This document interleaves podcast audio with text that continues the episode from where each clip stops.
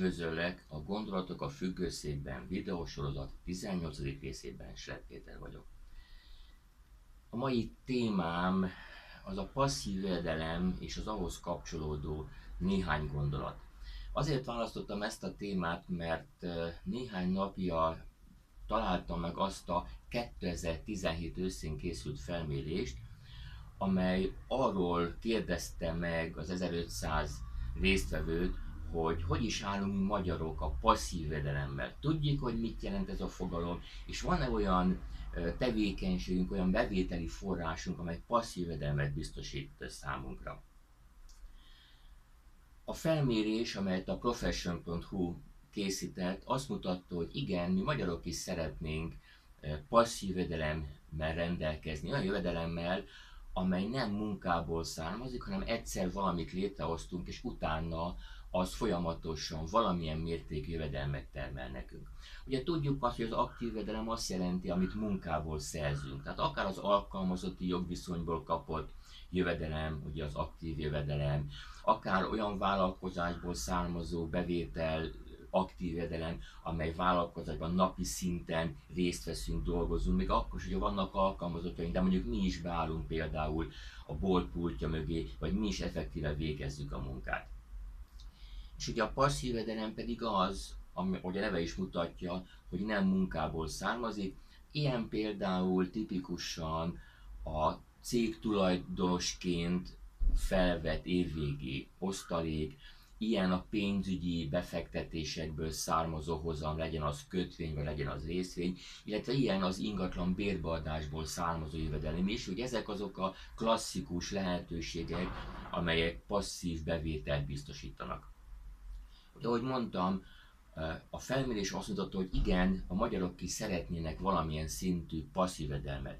Az érdekes volt a felmérésben, hogy bár sokan szerettek, ott nagyon kevesen tettek érte bármit is, inkább a tervezés fázisába jutottak, hogy igen, jó lenne, de viszont ott megakadtak, a lelkesedés ott meg is állt.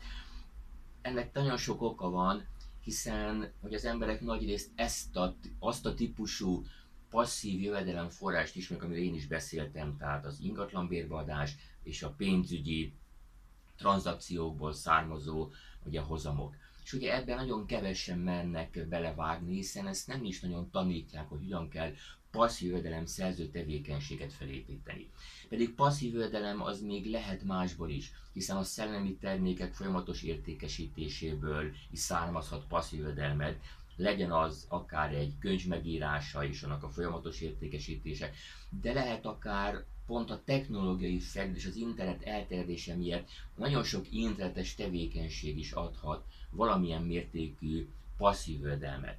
Tehát például egy blog létrehozása, ahol mondjuk hirdetések vannak, videócsatornákon, ahol szintén hirdetések jelennek meg jó tartalomnál, de lehet akár az értékesítés, az internetes értékesítés is egy passzív jövedelemforrás, hiszen az affiliate marketing vagy dropshipping webáruházak is ilyen lehetőséget biztosítanak, és azért ne vessük el azt is, hogy a direkt értékesítés speciális formájából a network marketingból is nagyon-nagyon komoly passzív jövedelemforrás várható.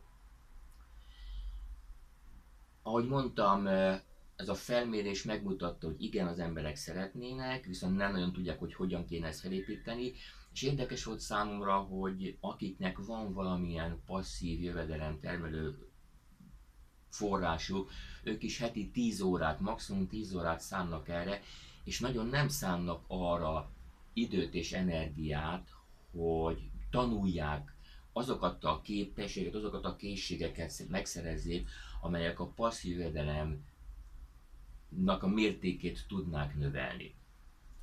Két olyan érdekes kérdés volt még ebben a kérdőívben, amelyről érdemes beszélni. Az egyik az, hogy miért is kezd bele valaki egy ilyen tevékenységbe.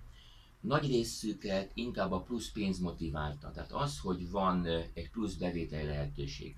Volt egy nagy réteg, kb. 30%, aki azt mondta, hogy szeretne a főnökétől függetlenedni, kb. Ugyanannyi mondta, hogy neki akár az új kapcsolatok megszerzése is egy nagyon-nagyon jó, illetve egy kis tényleg igazi függetlenséget szeretne.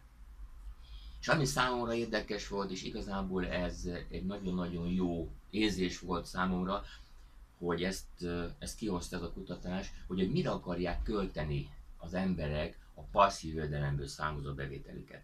Ugye a fiatalok jellemzően nyaralásra, utazásokra, esetleg a tanításukra, esküvőre vagy drágább holmik megvásárlására. A középkorúak igazából, ahogy mondták, ott a gyerekek tanítatására, képzésére szeretnék ezt az összeget fordítani, míg az 50 év felettiek, ők is fiatalok, ezt nagyon jól tudjuk, ők pedig már a nyugdíj kiegészítésben és az öngondoskodásban gondolkodnak, és arra szeretnének egy passzív jövedelemforrást felépíteni. És úgy gondolom, hogy ez a mai világban nagyon fontos, és nagyon jól mutatja, hogy milyen korosztályban körülbelül miért is lenne szükség arra, hogy tényleg minél több embernek legyen valamilyen passzív jövedelemforrása. Tudom, hogy nem könnyű felépíteni ezt, hiszen nem tanítják, hogy hogyan készíts, hogyan hoz létre passzív jövedelem termelő képességgel rendelkező vállalkozást vagy tevékenységet, viszont megtanulható. Nagyon-nagyon sok lehetőség van.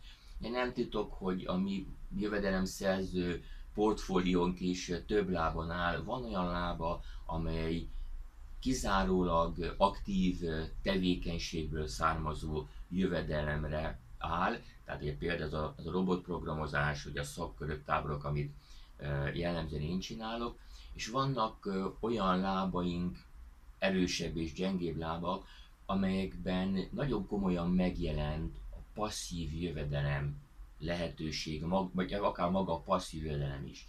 És ez nagyon-nagyon jó, hogy nekünk megvan ez a rendszer, hiszen azt láttam ebből a felmérésből, hogy az emberek csak a klasszikus dolgokban gondolkodnak, tehát pénzügyi befektetések, illetve ingatlanbérbeadás, nem nagyon tudják, hogy mit kéne és hogyan kéne csinálni, hiszen a 70%-uk csak a meglévő tudására építve próbálja ezt a passzív jövedelemszerző tevékenységet felépíteni, és napi vagy heti 10 órákat dolgoznak. Ha viszont van egy olyan rendszer a kezedben, ami nekünk is megvan, ahol mind a képzés, mind a technológia megvan, akkor úgy gondolom, hogy nagyon-nagyon komoly passzív jövedelem szerzési lehetőség van, és én örülök, hogy ez a lehetőség a mi kezünkben, és nagyon-nagyon sok ismerősünk és barátunk kezében is megvan. Nagyon szépen köszönöm, hogy ma is meghallgattál, további szép napot és jó hétvégét kívánok!